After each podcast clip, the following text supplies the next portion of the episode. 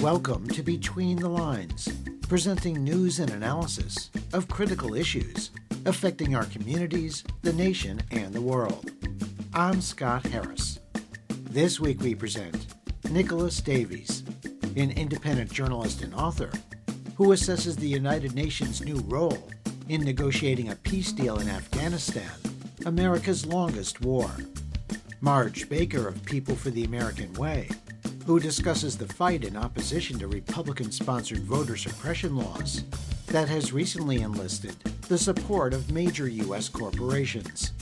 And Mark Colville, one of seven members of the Kings Bay Plowshares Action against nuclear weapons, who talks about the action and his recent court appearance where he was sentenced to 21 months in federal prison. But first, we begin with a summary of some of the week's underreported news stories. In a split screen spectacle on Israeli television, Prime Minister Benjamin Netanyahu sat in court surrounded by his lawyers as testimony began in his corruption and fraud trial. Supporters and opponents could be heard yelling outside the court in this first criminal trial of a sitting Israeli prime minister.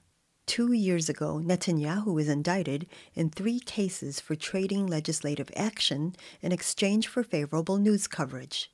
Netanyahu has also been charged with accepting $200,000 in gifts from wealthy supporters.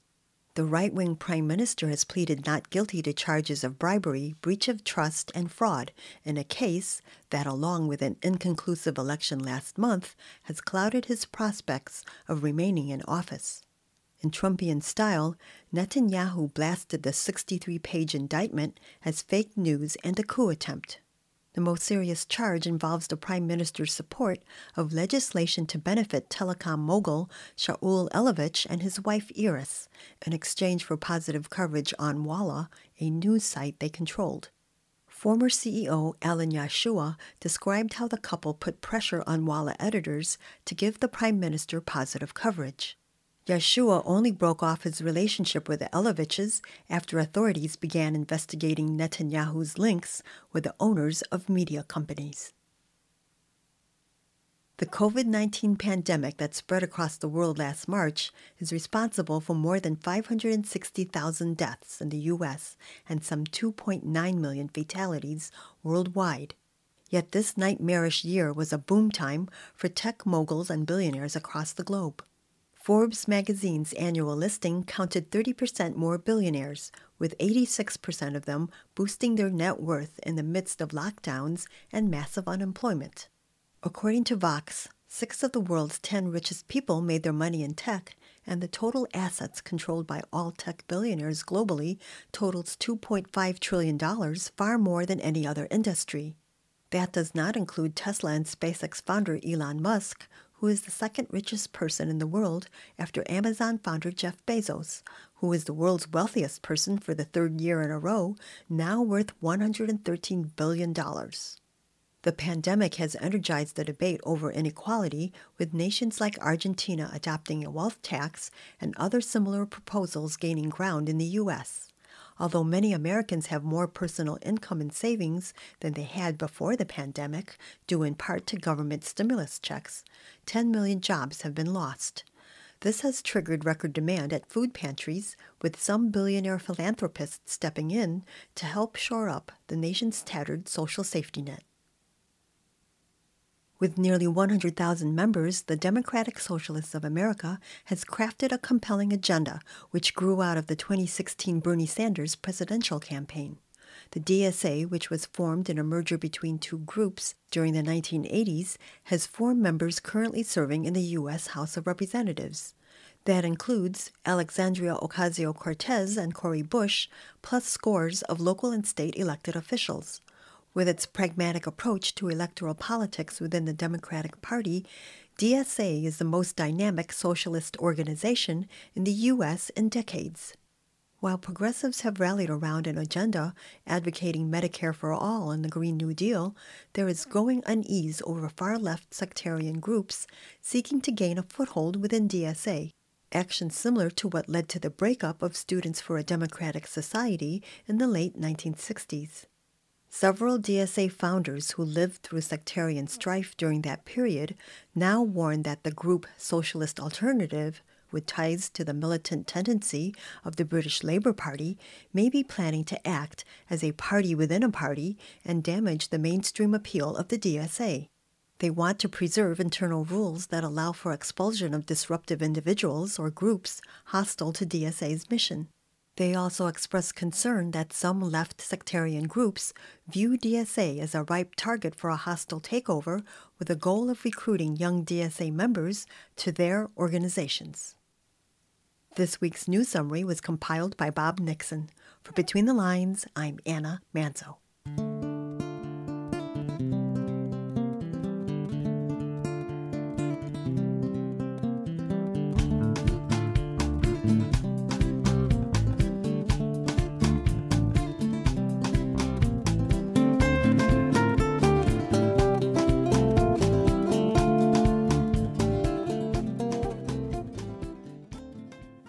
Before his defeat in the 2020 presidential election, President Trump made a deal with the Taliban in Afghanistan to withdraw all U.S. forces from that war ravaged nation by May 1, 2021. President Joe Biden has said logistical issues would prevent Washington from honoring that agreement, but reports say he'll be sending all remaining American troops home by this September 11th, the 20th anniversary of the 9 11 attacks on the U.S by Al Qaeda. There are some 3,500 American soldiers now in Afghanistan, but only a small contingent of Marines will remain at the U.S. Embassy in Kabul after the September 11th withdrawal. U.S. officials have said that airstrikes and raids by Special Operations troops based outside the country could be employed if intelligence found that Al Qaeda posed a growing threat. It's estimated that since the U.S. invasion of Afghanistan in 2001, 157,000 people have been killed, including 43,000 civilians. More than 2,300 U.S. troops have lost their lives in the conflict. The United Nations, together with Turkey and Qatar, recently announced that a high level conference aimed at ending decades of conflict in Afghanistan will begin on April 24th, bringing together representatives of both the Afghan government and the Taliban. Your reporter spoke with Nicholas Davies, an independent journalist and author, who assesses the UN's new role in negotiating a peace deal in Afghanistan, America's longest war. There have been talks between the Kabul government and the Taliban. They basically reached a deadlock. The summer is coming, spring and summer in Afghanistan, that is the fighting season if you know if the war just rages on through this summer, um, clearly the the U.S. government is is very nervous about where things will stand by the fall because the the Taliban has the upper hand in the actual civil war and will almost certainly you know just keep gaining more territory. Of course, this puts the Taliban in a very strong negotiating position so, what the U.S. has done is to invite the United Nations to lead a, a peace process involving a ceasefire and some kind of political transition, you know, to basically shift all of this from the, you know, civil war to, you know, a political process of some kind. The U.S. is trying to, you know, they have finally relinquishing their, their, their stranglehold over the negotiations and the peace process and, and basically asking others to get involved. A group comprised of the UN, the United States, Turkey, and Qatar handed over nine guiding principles for the summit to the Afghan government and the Taliban. President Ghani held his own little conference in uh, Tajikistan last week. His pronouncements may just amount to a starting negotiating position, but you know he is more or less rejecting the idea of a transitional government and essentially saying that he will not give up power except through an election. And, you know, the basic concept of, of, of, Blinken's proposal and the UN proposal is to have a political transition with a, you know, a, a joint government with people from both sides that would then hold an election. What are the prospects for the survival of the Afghan government under current President Ashraf Ghani if and when the U.S. troops are withdrawn? The Taliban are gaining strength in the countryside and have logistical control over more than half the country. Will that Afghan government, that U.S. supported government, survive, do you think? Well, that all depends, doesn't it, on, on under what circumstances the U.S. is withdrawing. Um, is the U.S. still conducting airstrikes? Is um, is there a ceasefire between the government and the Taliban? Is there an agreement on, you know, some kind of power sharing and political transition agreement to, to, to get through, um, you know, a transitional phase um, th- that can lead to Afghans from from all over Afghanistan taking part in either an election or some more traditional form of assembly that uh, you know they, they, they have these things they called loya jirgas. There, there have been a couple of those since the U.S. invasion, where you know where tribal leaders and people come from all over the country and and uh, you know all get together and uh, discuss plans for the country. Um, but it, it really depends on the circumstances, and that is that is why I mean this UN-led peace process is absolutely critical. If if there cannot be some sort of agreement between the Ghani government and the Taliban, then what has changed? I, I mean, the the thing is, the U.S. with whatever influence it has over the Ghani government, you know, ha, has to be very careful here because with the Taliban, you know, holding the upper hand in the actual fighting, if the U- U.S. and or the U.S.-backed government try to act too tough in these negotiations and are not willing to, to you know, give up significant amount of power, then the, the Taliban could, you know, they they would really have the option of just deciding to keep fighting. I mean, it hasn't been going too badly for them, but of course, the the you know the the death toll is horrendous. Uh, um, the government claimed it, it killed uh, 160 Taliban fighters in uh, Kandahar province just in the last few days. They've retaken uh, one district there, apparently, according to the government. That was Nicholas J.S. Davies, an independent journalist and author of Blood on Our Hands The American Invasion and Destruction of Iraq. Find a link to his recent article, co written with Code Pink Women for Peace co founder Medea Benjamin, titled What's Really Going On in Afghanistan, by visiting our Between the Lines website at btlonline.org. An early April Reuters Ipsos poll finds that 55% of Republicans believe Donald Trump's 2020 election defeat resulted from illegal voting or election rigging, while 35% of Republicans agreed that people who gathered at the U.S. Capitol on January 6th were peaceful, law abiding Americans, and that the violent riot was actually led by left wing protesters trying to make Trump look bad. The big lie about voter fraud promoted by the disgraced former president and his allies, provides a deceitful justification to continue a pattern begun over a decade ago, where Republican legislators today are working to pass more than 360 voter suppression laws in 47 states. These legislative proposals are similar to measures recently signed into law in Georgia, designed to make it more difficult for communities of color and young people to vote in future elections. Your reporter spoke with Marge Baker, Executive Vice President for Policy and Program with People for the American Way. Here she talks about the battle against proposed GOP voter suppression bills across the U.S.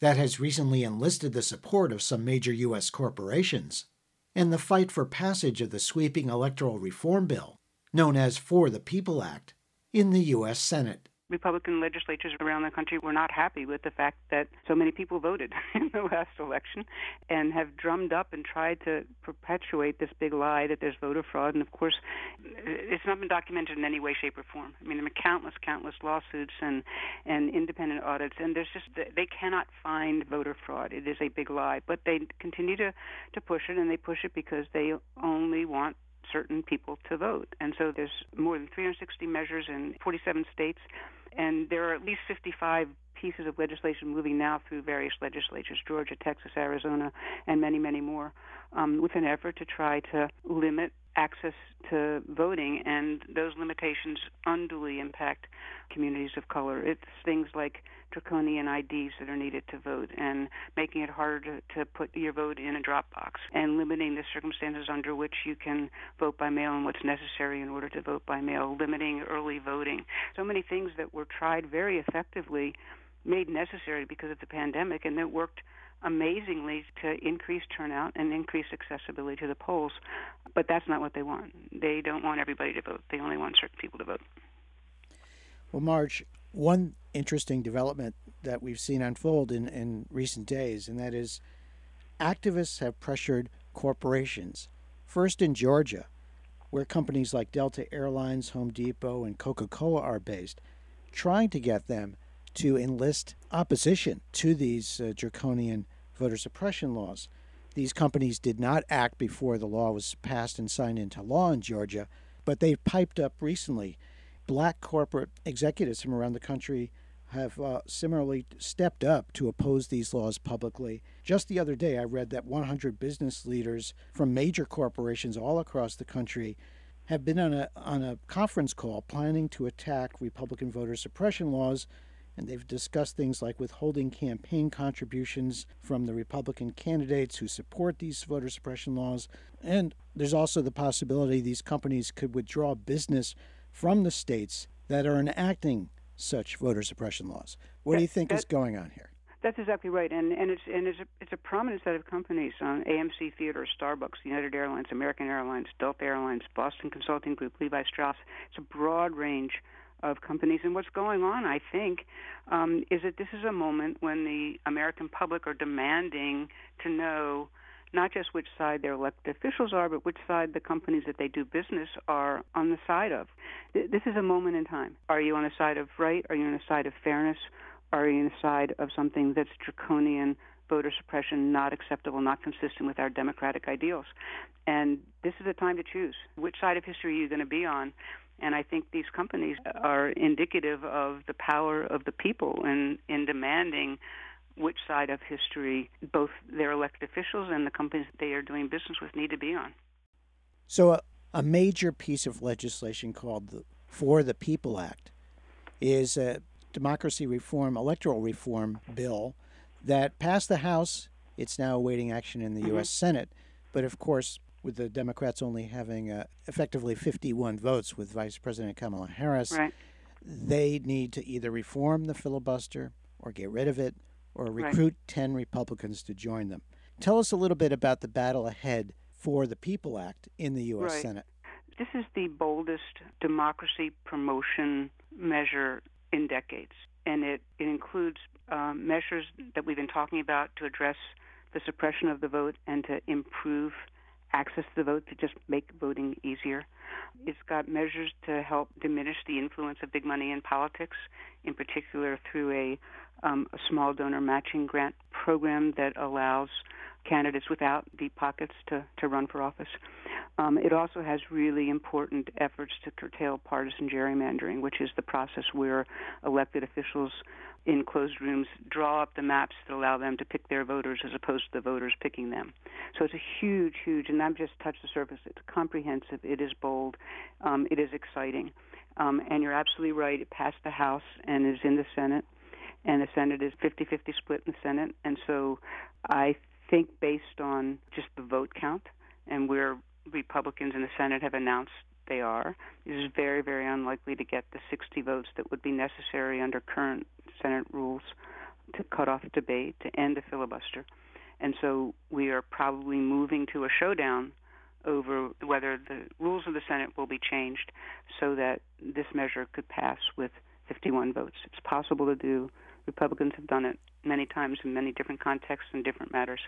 But this is going to be um, a major fight. It's going to come to a head over whether a bill that has just broad public support, three quarters of the American people want this bill and want the all provisions of this bill, the voting rights provisions, the campaign finance provisions, the gerrymandering provisions. They want all of it, and it's going to be a huge, huge test of whether there will be 51 votes to, to move the measure, measure forward. That was Marge Baker, Executive Vice President for Policy and Program with People for the American Way. Find more views on the Republican Party's effort to impose voter suppression laws in 47 states by visiting our Between the Lines website at btlonline.org.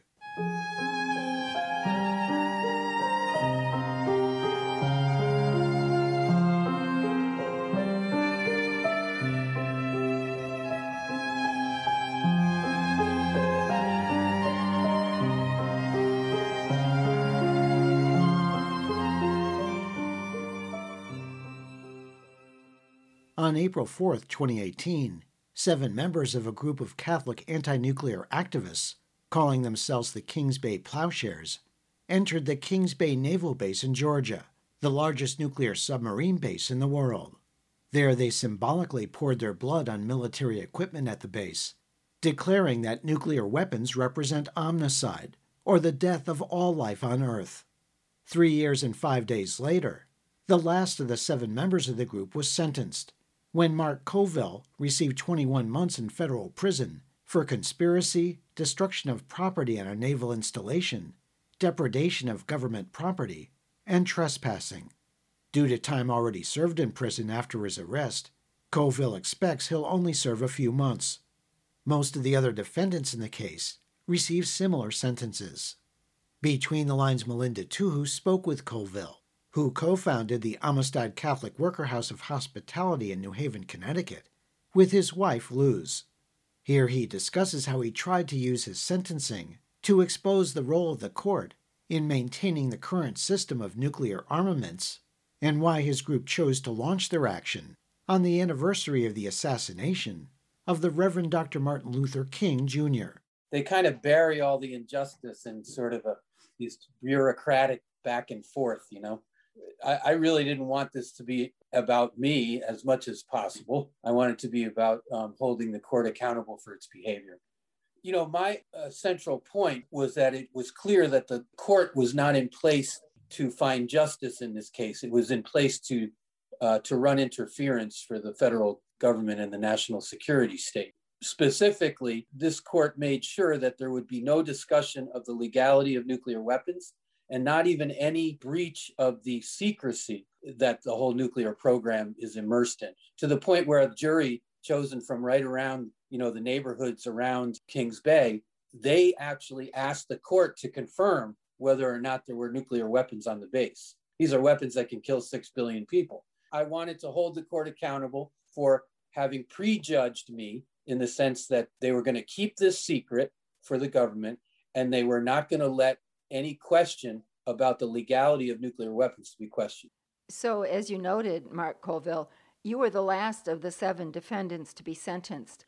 How did you feel about your 21 month sentence, you know, in comparison to what others got? I know your wife, Luz Colville, said she was surprised it wasn't longer, like 27 months. The judge seemed kind of loath to sentence you, but she still had to do it because you had broken the law it was clear that what the judge was looking for from each of us, what they call acceptance of responsibility. I mean, again, it's an Orwellian term the way they use it, because I mean, we were actually our our sentencing guidelines were actually increased because the the government contended that we didn't take responsibility for our actions. Of course, we know from the federal system itself that whenever anybody uh, refuses a plea deal and takes something to trial, and loses, they always get charged with not accepting responsibility simply because they think they had an argument before the court and they wanted to make it. So we were thrown into that category actually for the first time, I, I believe, in a plowshares trial. that became a theme for me to, to focus on what well what is exactly accepting responsibility what does that mean in this trial right but it was clear that the judge wanted these expressions of remorse or you know i won't do it again that sort of thing. And that was not forthcoming from me. But she had been lenient with everybody else except for steve kelly. He doesn't cooperate at all with with the federal government and he has a very principled stand against uh, that. So that was my favorite moment, by the way, was when, when the judge with that kind of southern drawl said, Well, your criminal history is a bit troubling. you did your action three years ago on April 4th, which was the anniversary of the assassination of Martin Luther King Jr. What was the significance of that date, and how has that reverberated, if at all, with the peace or social justice communities? Well, the significance of it, first of all, comes right from Martin Luther King's own thought and, and many of his speeches. And, and one quote that became sort of a clarion call for us was when he said, The ultimate logic of racism is genocide. When I say it became a call for us, it was because we had already been discerning that this action as a real public witness needed to be connected concretely, you know, make the connection between racism and genocide. And then, of course, what we're talking about with nuclear weapons is omnicide, you know, the killing of everything. And, and really, um, we, we began to draw parallels between white supremacy and this uh, assuming of the right to hold all creation uh, with a gun to its head. That really what nuclearism essentially is, is white supremacy on, you know, on steroids, as they like to say, right? And then, and then of course, from a faith-based perspective or a biblical perspective, it became very uh, important to us to point out the idolatry of nuclear weapons. You know, idolatry as a biblical concept, meaning replacing God with something else, usually an object or, you know, weapons of war are often in, in the Psalms are called gods of metal. That was Mark Colville, one of seven members of the Kings Bay Plowshares Action against nuclear weapons. He's co founder of the Amistad Catholic Worker House in New Haven, Connecticut, where our reporter Melinda Tuhus has volunteered. Learn more about Kings Bay and other anti nuclear weapons plowshares actions by visiting our Between the Lines website at btlonline.org.